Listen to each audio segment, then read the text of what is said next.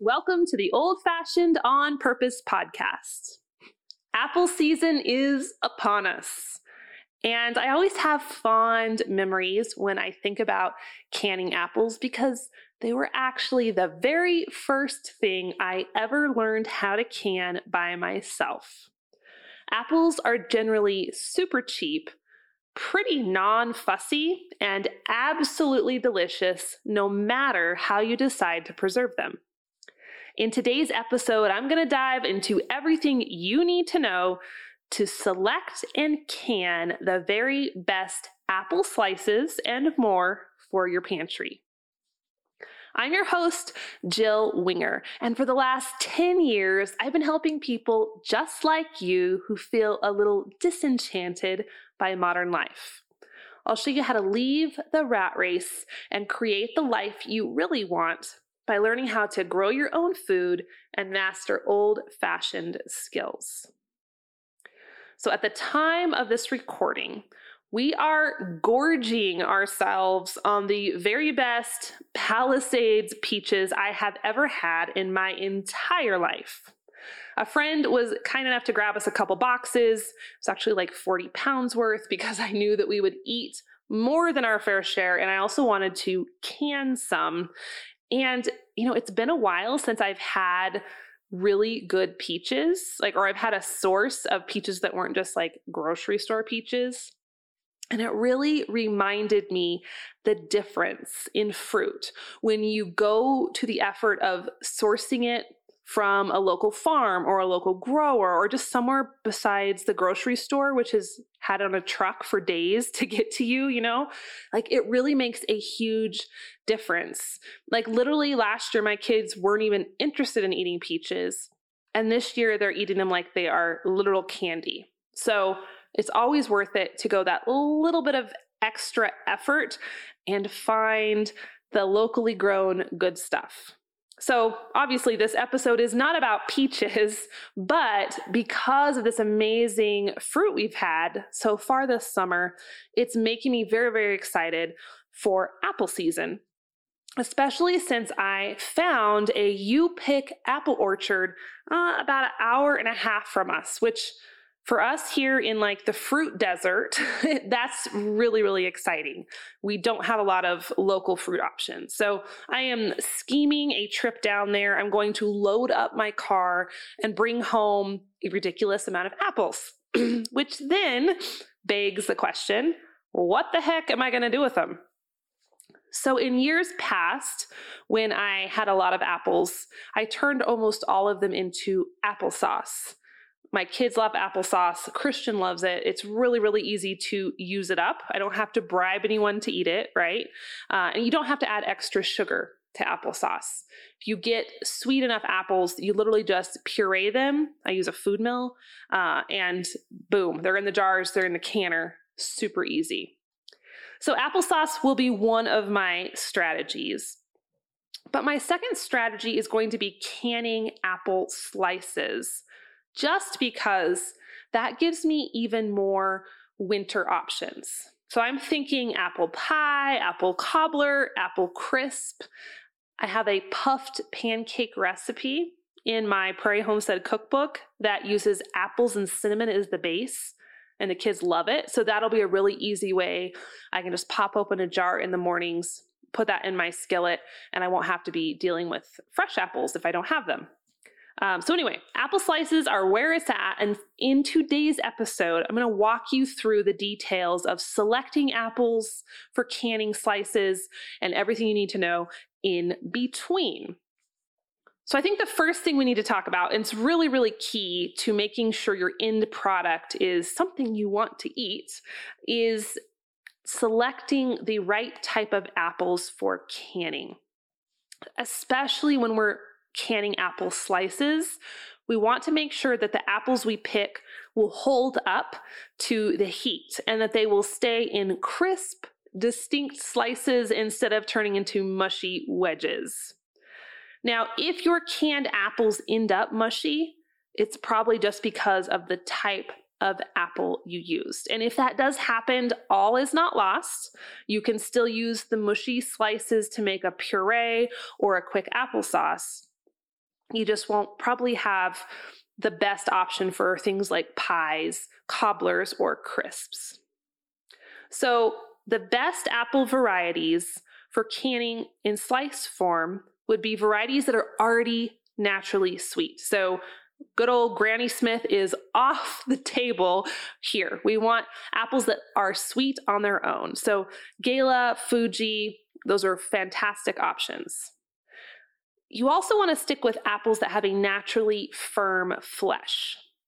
These would be apples like Honey Crisp, Pink Lady, Braeburn, Gala, and Fuji, right? Those are going to be um, the ones that are sweet and crisp. We and you know there's those other softer ones like Red Delicious. I know that's the most popular apple. It's not great. It's not even great for pies. It tends to get a little bit mushy.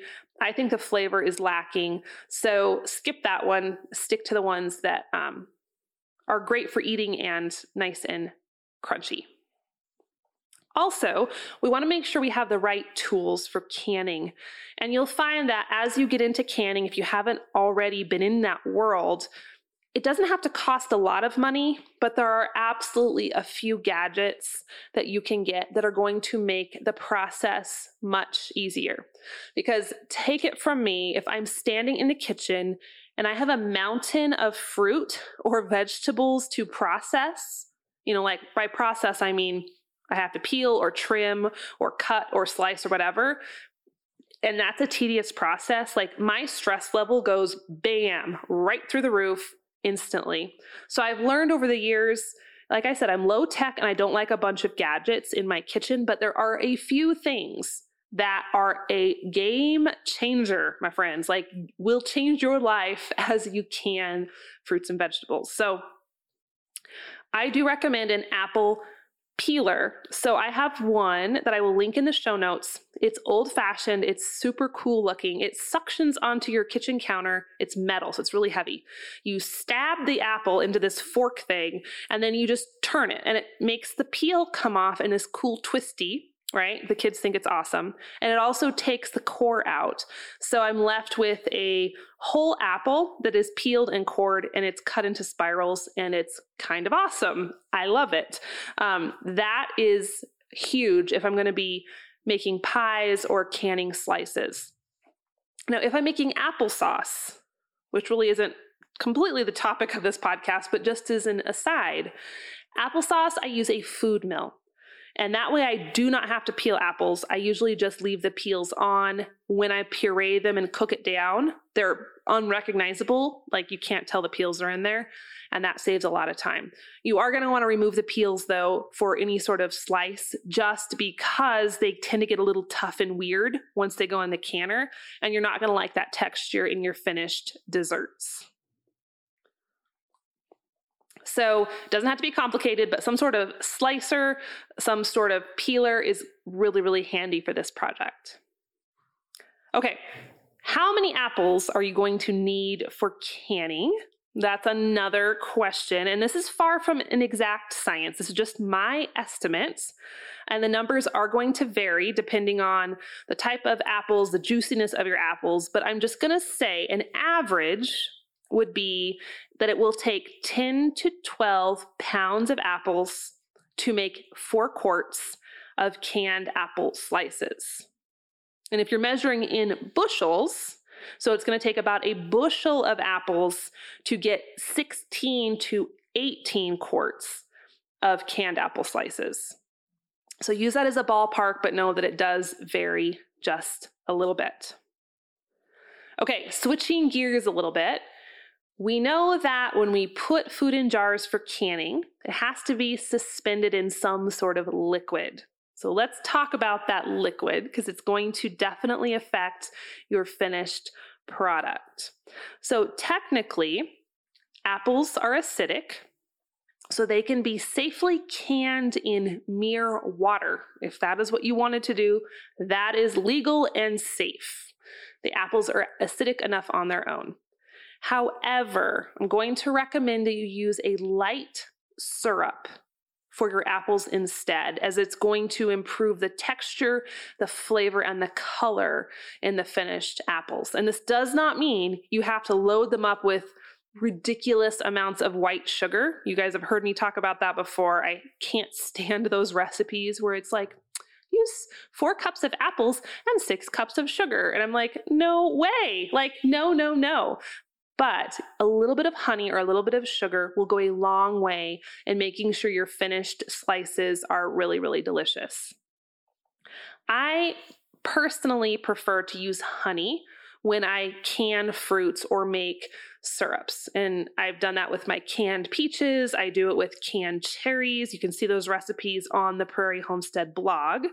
Um, but some people argue that in this instance, that using organic sugar in your syrup instead will make them a little bit crisper versus the honey. So that's up to you. You can experiment. You can do part honey or, you know, half of your batch in honey, half of your batch in sugar. See which texture you prefer. Um, but you just got to play with it and see your preferences. If you're very much against any sort of organic sugar whatsoever, honey will probably be worth it to you, even if they're maybe not quite as crisp. So I'm going to give you my formula here for a light, light sugar syrup. Um, you could even reduce the sweeteners even just a little bit more, but this is the one that is generally recommended in most canning books. It's kind of the standard light syrup.